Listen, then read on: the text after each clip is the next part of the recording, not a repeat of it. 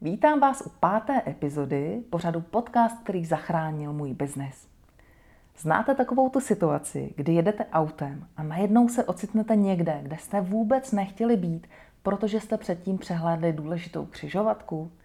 Tak přesně tohle se nám občas děje v podnikání. Někdy ani nevíme, že tam nějaká křižovatka vůbec je a že vlastně máme možnost si směr vybrat. Tohle často řeším s lidmi v konzultacích, takže vím, že ta cesta zpátky je potom plná jednosměrek a strašně složitá. A proto jsem se rozhodla natočit podcast o tom, jaké jsou základní modely, ve kterých může tvůrčí podnikání fungovat. Abyste, až se budete o něco snažit, kolem té své šance na úspěch jen tak neprofrčeli. Vítejte v pořadu podcast, který zachránil můj biznis.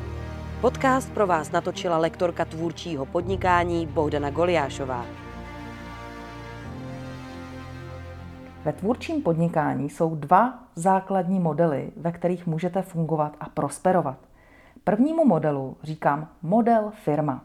A ten druhý model nazývám model one man show, nebo spíš v našem případě, protože většinou jsme ženy, one woman show. Pro podnikání může být smrtící vybrat si špatný model toho podnikání. Přitom hned na začátku vás čeká taková past, protože vy na začátku vlastně vůbec nevíte, že jsou nějaké různé modely podnikání. A ještě ke všemu oni začínají stejně. A pokud vy si na začátku vědomně nepromyslíte svoji strategii, tak se vám velmi snadno může stát, že se najednou ocitnete v jiném modelu, než je ten, který by vám vyhovoval. A ono se to pak zpětně strašně špatně přetváří. Necháte v tom spoustu zbytečné práce a úsilí. Takže abyste si tohle ušetřili, tak já vám tady podrobně oba ty dva modely popíšu. A vy se potom budete moct informovaně rozhodnout, který ten model je pro vás správný. Začnu modelem firma. Tenhle model je všeobecně známý. Píše se v něm ve všech učebnicích, na všech možných kurzech podnikání. Když půjdete na jakýkoliv kurz podnikání, tak většinou vám tam budou vykládat ten model firma. Ani vám nebudou říkat, že těch modelů je víc. To je jeden z důvodů, proč se v něm ocitají i ti, kdo tam být nechtějí. Protože ono to vypadá, jakože žádný jiný model neexistuje. Jak to v praxi vypadá, tenhle model? Normálně začínáte vyrábět svoje výrobky, najdete si svoji cílovou skupinu, zjistíte si, za jakou cenu máte prodávat, nějak se vám to jako začne rozjíždět a v momentě, kdy vám to podnikání začne přerůstat přes hlavu, kdy začnete mít víc objednávek a nestíháte je vyrábět, tak jste právě na té křižovatce. A když byste šli do nějakého běžného kurzu podnikání, tak vám tam řeknou, najměte si na to lidi. Takže vy si budete najímat lidi na výpomoc a teď máte lidi na výpomoc, co s nimi? Jednak jim musíte vysvětlit, jak a přesně, co mají dělat. Musíte zajistit dostatek objednávek pro ně, aby vám tam jen tak neseděli, ale aby mohli si ten svůj pracovní čas naplnit. A z toho tvůrce se vlastně stáváte takovým manažerem. A vaší hlavno, hlavní činností je, že scháníte zakázky a řídíte lidi, řídíte toky materiálů a peněz. Zkrátka stává se z vás manažer. To má určité výhody. Výhody tohoto modelu firma jsou, že třeba nemusíte vyrábět stokrát stejnou věc. Když máte nějaký výrobek, dáte si ho do e-shopu a z toho výrobku se stane takový hero product, strašně dobře se to začne prodávat, tak vy byste to museli vyrábět furt dokola. A vás jako tvůrce s tvůrčí duší by to asi jako nebavilo. Takže když tohle delegujete na někoho jiného a sami se věnujete jenom tomu vývoji těch nových produktů, tak tohle pro vás může být výhoda. To vám může udělat na tu tvůrčí duši dobře. Když si to hodně dobře zařídíte a ta firma vám bude už pak jako dobře šlapat, tak může ta firma někdy částečně fungovat i bez vás. To znamená, že ty zakázky se můžou dít a může se vyrábět a můžou se odesílat i v momentě, kdy vy jste třeba někde na dovolené. Ale musí to dobře fungovat. Další výhoda je, že když vybudujete úspěšnou firmu, tak ji jednou v budoucnosti můžete prodat. Spousta podnikatelů s touhle vizí firmu dokonce zakládá. Jo? To jsou takový ty lidi, ale co většinou nejs, my to většinou nejsme, protože my jsme takový jako srdcaři a my děláme ty naše srdcovky, ty naše koníčky a na začátku nás vůbec nenapadne, že bychom jako svoji firmu někomu prodávali, ale Jsou druhy podnikání, ve kterých už od začátku se tímhle lidi řídí. Takže ty výhody vypadají dost lákavě. Ale co nevýhody? Teď se podíváme na nevýhody toho modelu firma. Když se stanete tím manažerem, tak vás to odvede od té tvorby. Často se stane, že se musíte hodně věnovat řízení lidí, musíte schánět eh, odbyt těch vašich výrobků, musíte pořád někde vyjednávat nějaké ceny, řešit různé věci a nemáte vlastně už čas na tu vlastní tvorbu. A to lidi s tvůrčí duší může dost ubíjet. Zároveň delegujete tu svoji výrobu na jiné lidi. Jo. Většinou lidi, které si najdeme, tak uh, oni nejsou my prostě. Oni to nevynalezli, ten produkt. Oni nejsou tolik motivovaní a nadšení, nemají takový talent a takové zapálení jako my. Takže my to vlastně delegujeme na někoho jiného, kdo to třeba nebude nikdy dělat s takovým zápalem nebo i s takovou kvalitou provedení jako my. A s tím se musí počítat.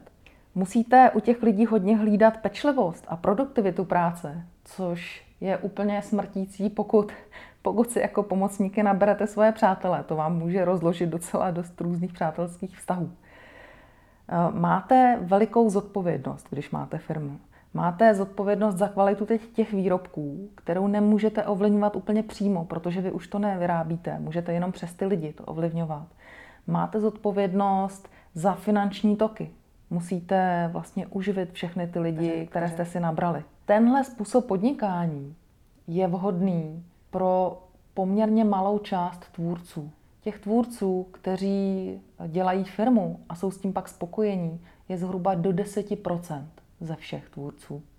Radikální většina tvůrců, víc než 90%, v tomhle modelu podnikání firma trpí. On si totiž tenhle model trochu odporuje s tvůrčí duší. Jo? Protože když tvůrce najednou musí řešit příliš moc jiné agendy a nemůže se věnovat té tvorbě, tak je to pro něj ubíjející. Setkávám se s takovou situací, že eh, tvůrce původně třeba byl v nějakém zaměstnání, v nějakém korporátu nebo v něčem, co ho úplně jako nebavilo a tam vyhořel. A říkal si, já jsem přece tvůrce, já potřebuju tvořit, já prostě musím tvořit, to bude něco, co mě bude strašně bavit. A tak si ten tvůrce začne, uh, začne se věnovat svojí tvorbě, začne to prodávat a pak mu to právě takhle jako začne přerůstat přes hlavu a on si nabere lidi. A dostane se do toho modelu firma, protože vlastně dopředu úplně jako přesně neví, co dělá. A najednou se dostává do strašně podobné pozice, jako byl předtím v tom zaměstnání. Zase je toho příliš moc a je tam velmi malý podíl té tvorby a sebralo mu to vlastně všechnu tu svobodu, kterou v tom měl a takovou tu prudu toho managementu, tomu to zase znova vrátilo. Jo, takže může se stát, že ten tvůrce pak zase to podnikání si řekne, podnikání taky není pro mě, stejně v tom nemůžu tvořit a zase opouští to podnikání a jde zase někam jinam. A je to jenom proto, že si ten tvůrce na začátku nezvolil vhodný model podnikání. Proč se to děje? Říkala jsem, že když se budete chtít někde učit podnikání, tak z většiny vás budou učit právě tenhle model. Ono je na něj úplně nejvíc zdrojů na tenhle způsob podnikání. Na nejvíce místech se to budete učit. Jo? Eh, často vás budou tlačit do toho modelu firma. Tenhle způsob podnikání najdete ve všech možných učebnicích, ve všech možných knihách, eh, ve všech časopisech. Když se píše o úspěšných podnikatelech, tak se tím skoro vždycky myslí ty firmy. Počítá se to přes obraty a přes zisky těch firm. Hmm hrozně málo kdy se dělá nějaký žebříček nějakých úspěšných jednotlivců. Jo? Eh, když čtete Forbes nebo prostě nějaké takovéhle hodnocení, eh, často se to hodnotí podle toho, kolik lidí zaměstná ten majitel firmy. A hrozně málo se vlastně píše o tom druhém modelu, o tom one woman show nebo one man show, kdy člověk to dělá vlastně tak nějak jako všechno sám o tom budu ještě mluvit. Pojďme si říct, pro koho tenhle model firma je vhodný. Tenhle model firma je vhodný pro tvůrce, kteří nejsou až tak jako úplně extrémní tvůrci, kteří nemají tu tvůrčí duši až tak jako rozsáhlou. Jo? Mají takovou spíš jako analytickou mysl, jsou dobře organizovaní a umějí obchodně myslet. Což přiznejme si na rovinu, většina tvůrců nemá tohle nastavení. Většina tvůrců potřebuje volnost, potřebuje mít možnost tvořit, dělat stále nějaké nové věci, neřešit tolik všechnu možnou agendu kolem podnikání a ideálně najít si nějaké takové jako osvědčené prodejní cesty, které potom budou dlouhodobě fungovat a oni, aby se hlavně mohli věnovat té tvorbě. A proto tady naštěstí máme i ten druhý model, to One Woman Show. Já tomu říkám cesta expertního tvůrce nebo cesta samostatného profíka. Takže jak ten model One Woman Show vypadá? V tomhle modelu jste středobodem podnikání vy sami. Teď budu mluvit o situaci, jak tenhle model vypadá, když už ten model je funkční, když už vás to živí. Jo, to bude teďka pro vás takový cíl, ke kterému budete směřovat. Takže ten tvůrce, to je takový mistr v oboru, mistr designer, má vybudovanou svoji expertní pozici. Jak se pozná, že tvůrce je expert? Jednak se to pozná podle té samotné tvorby. Ten tvůrce má jasný, zřetelný rukopis v té tvorbě. To znamená, že když někdo, kdo se o tenhle druh věcí zajímá, uvidí tu vaši věc, tak jenom z toho pohledu na tu věc pozná, že vy jste autor. Má to prostě naprosto zřetelný rukopis. A pokud vás náhodou někdo začne kopírovat, tak ten člověk i pozná, že vy jste ten autor, vy jste ten originál a ten, kdo vás kopíruje, to je prostě jenom kopie. Tvůrce je často takový objevitel, jo? často vynalézá nějakou novou techniku nebo inovuje nějakou techniku, propojuje obory, je duchovním rodičem nějaké nové myšlenky, jo? vlastně vytváří nové obory, nové techniky, má za sebou něco, co nese jeho jméno. Ten tvůrce, který už má tu expertní pozici, má svoji komunitu příznivců a obdivovatelů. Ideální případ je, že ten tvůrce tvoří a cokoliv je hotové, tak je vlastně hned prodané, protože tam stojí řada lidí, kteří se těší a dopředu si už objednali všechno, co ten tvůrce vyrobil a je tam dlouhá čekací listina na ty jeho výrobky. Expertní tvůrce se pozná podle toho, že prodává svoje věci draze. Jo, ti zákazníci si počkají, rádi si počkají na zboží od mistra a vůbec neřeší ceny. Jsou vůbec jako rádi, že se na ně dostane. Tohle je úplně jako ideální pozice. Jasně, že možná na začátku vám to přijde, eh, jako že to je vzdálené, ale minimálně představte si to jako nějaký cíl. Tvůrce v klidu pracuje, deleguje, co se dá z té agendy a hlavně se věnuje tvorbě. Od všeho, co vyrábí, tak dělá jenom takové limitované série. Jo? Nedělá nic, jako že by jednu věc dělal stokrát. A pracuje buď sám, anebo má nějakou malou výpomoc, jo? nějakou subdodávku. Někdo mu jako může s někým pomoct, ale rozhodně neřídí nějakou dílnu 15 lidí. Tvůrce je taky často expertem, který to svoje umění předává, učí jiné lidi. Jo? A to to, že ty lidi učí, tak to obvykle dělá za nějaké poměrně slušné peníze, jo, protože už je tím expertem. A tohle je model, který lidem s tvůrčí duší, jako pro podnikání, obvykle nejvíc vyhovuje. Pojďme si říct, jaké to má výhody a nevýhody. Začneme těma výhodama. Pokud jste v tomhle modelu One Woman Show, tak máte velkou svobodu. A to je jak ve svém čase, v tvorbě, Jo, můžete si vlastně vyrábět to, co chcete v rámci toho, jak jste se dohodli nějak se svými zákazníky. Nemáte na sobě příliš moc závazků. Nejste zodpovědní za dalších deset lidí, nemusíte na ně vydělávat. Můžete většinu času tvořit. Jo, jste, vy jako osoba jste vnímáni jako mistr v oboru. Většinou vystupujete svým vlastním jménem nebo nějakým uměleckým pseudonymem nebo přezdívkou, ale všichni vědí, že jde o vás, že to není nějaká jako firma pod nějakým názvem, jo? že všichni zatím vidí vaši osobu a umějí vás ocenit jako člověka. A protože vyrábíte všechno sami, tak nemusíte slevovat z nároků na kvalitu těch výrobků, protože víte, že vy to uděláte velmi dobře, velmi, velmi kvalitně a máte všechno, celé svoje podnikání máte pod kontrolou. Jak svůj čas, tak svoji práci, svoje výrobky, eh, procesy všechny v té práce, tak i peníze. Pojďme se teďka povědět, jaké jsou nevýhody tohohle modelu. Celá ta práce, celý tenhle model stojí a leží na vás. Nikdo to za vás neudělá. Nevýhoda taky je, že tu firmu nemůžete prodat, protože vlastně nemůžete prodat sebe. Jo, to byste museli dát někomu, kdo to vlastně všechno umí. A takový člověk asi nebude existovat.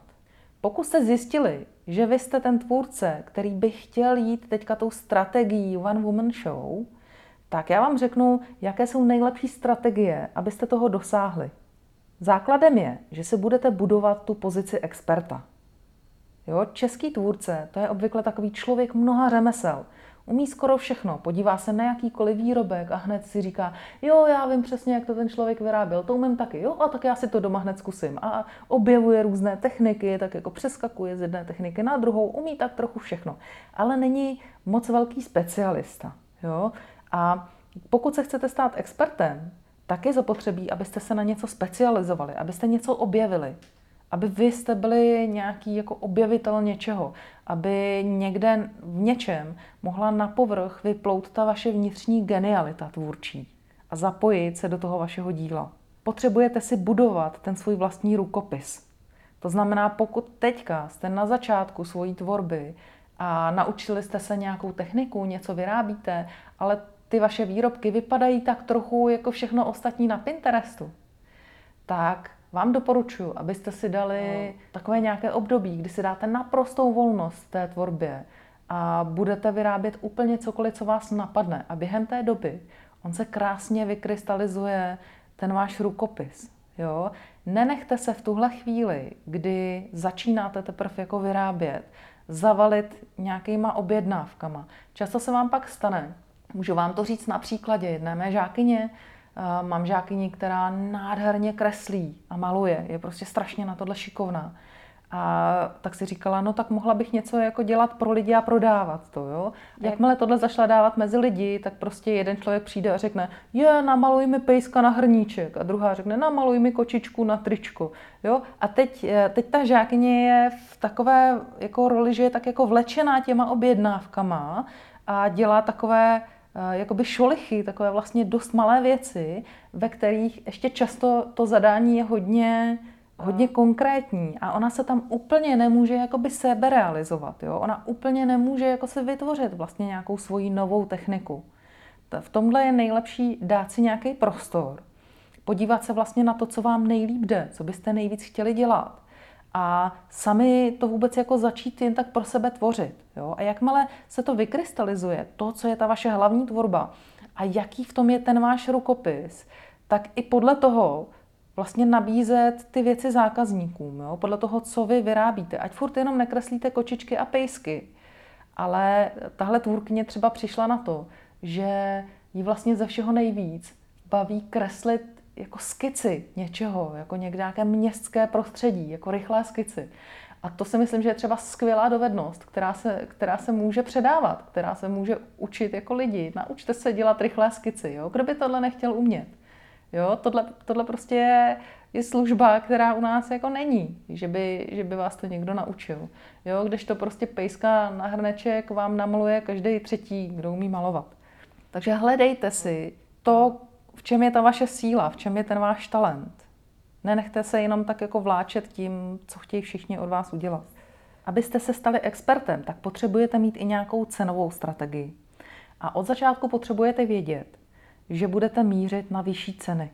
Jo, tvůrce expert nikdy nebude vyrábět výrobky za tři nebo za čtyři stovky. On by se neuživil. Pokud on potřebuje na nějakém výrobku pracovat delší dobu a opravdu do toho vtělovat nějaký svůj talent, tak ten výrobek musí stát tisíce.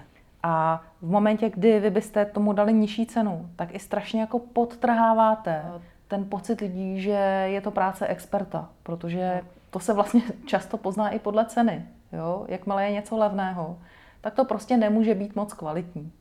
Takže potřebujete mířit na vyšší ceny a od začátku už si začít hledat cílovou skupinu, která bude umět ty vaše výrobky ocenit a bude ráda tu vyšší cenu za ty výrobky platit. Tvůrce expert si potřebuje najít šikovné lidi na spolupráci. Já jsem vám říkala, že vy si nebudete hledat zaměstnance, vy neděláte firmu, jo, ale zároveň nemůžete všechno dělat sami. Potřebujete si najít třeba někoho, kdo vám udělá dobře web, kdo vám udělá grafiku na weby, eh, kdo vám bude dělat účetnictví a budete delegovat všechny takové činnosti, které vás netěší nebo je dobře neovládáte jo, na někoho jiného, kdo to udělá v podstatě vlastně i levněji a rychleji a kvalitněji než vy, abyste měli ten čas na práci a na tu tvorbu. Tvůrce expert, když je chytrý, tak omezuje rizika, která jsou spojená s tím, že to celé podnikání začíná a končí s tím tvůrcem.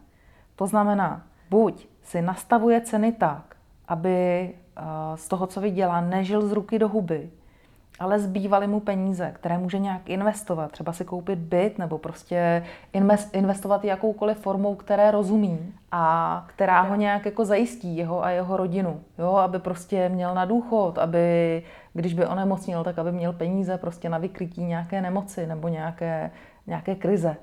Když je ten tvůrce chytrý, tak si začne vyrábět i takzvaně chytré příjmy, což jsou peníze, které plynou nejen, když zrovna pracuje. Pokud třeba ten tvůrce zároveň vzdělává, zároveň učí, tak může dělat různé kurzy, které může i natočit a dělat je online, eh, různé online služby. Jo, to jsou potom věci, které nemusí pořád dělat dokola, protože je udělá jednou a oni se potom můžou prodávat. Já už jsem předtím říkala, že ten model One Woman Show je takový model podnikání, které se skoro nikde neučí. A je poměrně těžké najít nějaké relevantní zdroje, ze kterých se to můžete naučit. Z literatury, kterou jsem přečetla, tak nejvíce tomu blížila kniha Roberta Vlacha Na volné noze. A to je kniha, která je psaná pro freelancery.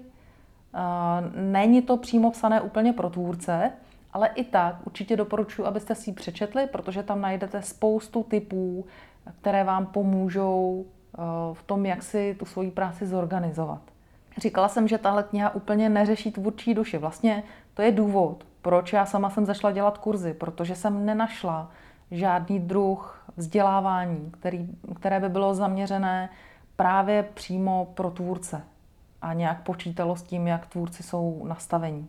Teď jsem dopodrobna probrala model One Woman Show a protože já sama nemám firmu, já sama jsem ta One Woman Show, ale chci, abyste zároveň slyšeli, co to obnáší mít tu firmu a to od někoho, kdo se s tím sám potýká, tak jsem si tady do podcastu pozvala nějaké hosty. Takže jim teďka předám slovo. Pozvala jsem k nám do podcastu holky z Dupeta.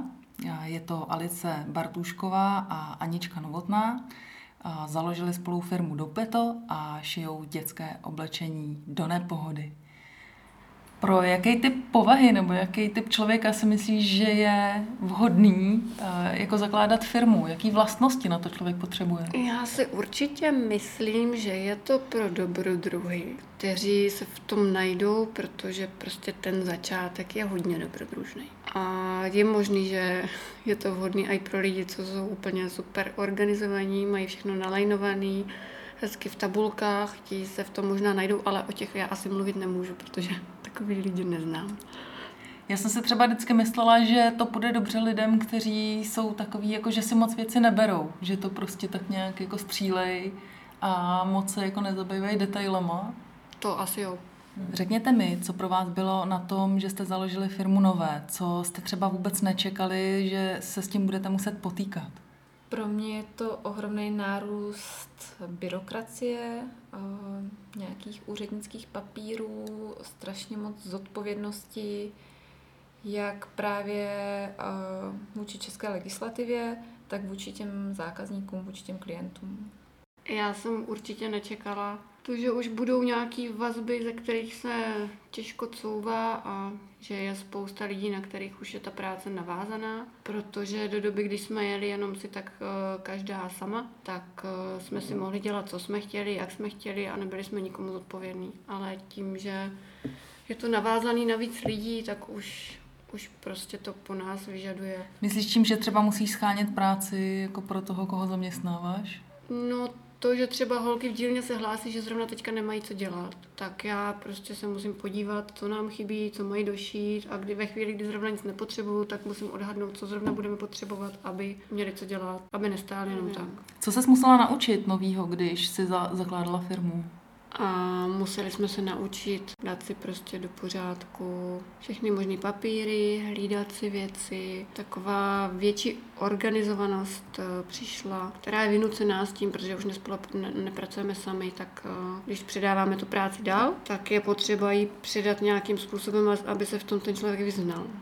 Je tam velký rozdíl toho, když jsem dělala sama na sebe, že neplánovala jsem nic dlouhodobě dopředu. Prostě jsem brala věci tak, jak přichází A teďka, protože už jsou nějaký fixní náklady, které je potřeba uhradit, tak prostě je potřeba trošku víc plánovat a myslet dopředu. Už eh, některé věci se nedají udělat jenom tak rychle na koleně, protože díky tomu, že ten AI objem, produktů narostl, tak uh, už nevyprodukujeme x gatí přes noc, ale prostě je potřeba to víc naplánovat. Co bys dělala jinak, kdyby dneska začínala podnikat znovu? Víc bych počítala, už od začátku protože na začátku jsme do toho šli hlavně srdcem, teda spíš jenom srdcem a nic moc jsme nepočítali a ani jsme nevěděli, jestli se nám vůbec něco vyplatí a ze začátku jsme některé produkty prodávali pod cenou, protože jsme si nepočítali vybavení, stroj, náklady na to, že máme nějaký prostor, kde to děláme. Tady tyhle věci prostě byly s takovými růžovými brejlemi a z lásky. Mm, je ještě něco, co jsi nedovedla třeba dopředu představit na tom, jak, bude vypadat, eh, jak to bude vypadat to podnikání, když budeš dělat firmu? Asi jsem si neuvědomila, že bychom měli jako fakt plánovat. Že když už spolupracujeme s více lidma, tak je potřeba uh, jim zadávat nějaké úkoly a nějak prostě sjednotit naší práci. A co se z nového musela naučit kvůli tomu, že, že máte tu firmu? Pro mě byl hodně důležitý moment, kdy jsem si uvědomila, jakou hodnotu naše práce má, že už to není jenom nějaký šolichání na koleně, který děláme sami sobě pro radost, ale že opravdu naše produkty jsou dětem i rodičům užitečné než přišlo tady tohle uvědomění, tak eh, jsme nebyli moc rezistentní vůči haterům a trolům. Když jednou za rok přišla nějaká reklamace, tak jsme se z toho úplně sesypali a tady ty výkyvy byly takový hrozně nepříjemný a když někdo měl nějaký negativní komentář z vnějšku, tak eh, jsme z toho byli pořád takový špatný a dneska už eh, v podstatě tak jako když je to k věci, tak si z toho něco vezmeme, ale ta naše odolnost už je mnohem vyšší a díky té hodnotě, kterou si uvědomujeme, víme, že tisíc lidí obohatíme a jednoho nazlobíme, tak eh, s tím se asi musí počítat. A co vám pomohlo si tuhle hodnotu uvědomit? Asi komentáře eh, a zpětná vazba od zákazníků. Tak třeba přijde maminka, která řekne, že tady tyhle gatě už má rok a že jsou fakt super a pořád je nosí. A na to, že jsou prostě na dvouletým dítěti, tak mi to přijde super, že i taková věc vydrží tak dlouho. Lidi nám píšou, posílají nám fotky, posílají nám i hodně dojemné fotky, jako třeba první kroky dítěte, který má na sobě naše sovčelky. Nedávno nám uh, jeden pár poslal fotky ze svatby, kde její dítě prostě na, svatbě mělo naš, naš, náš komplet. To jsou prostě dojemné momenty, které si myslím, že jsou pro nás hodně významný, protože je tam vidět ta zpětná vazba od zákazníků, že opravdu ten produkt je jím k užitku. A budeš chtít jednou svoji firmu prodat za velký peníze? No jasně. Už mě to přestane bavit.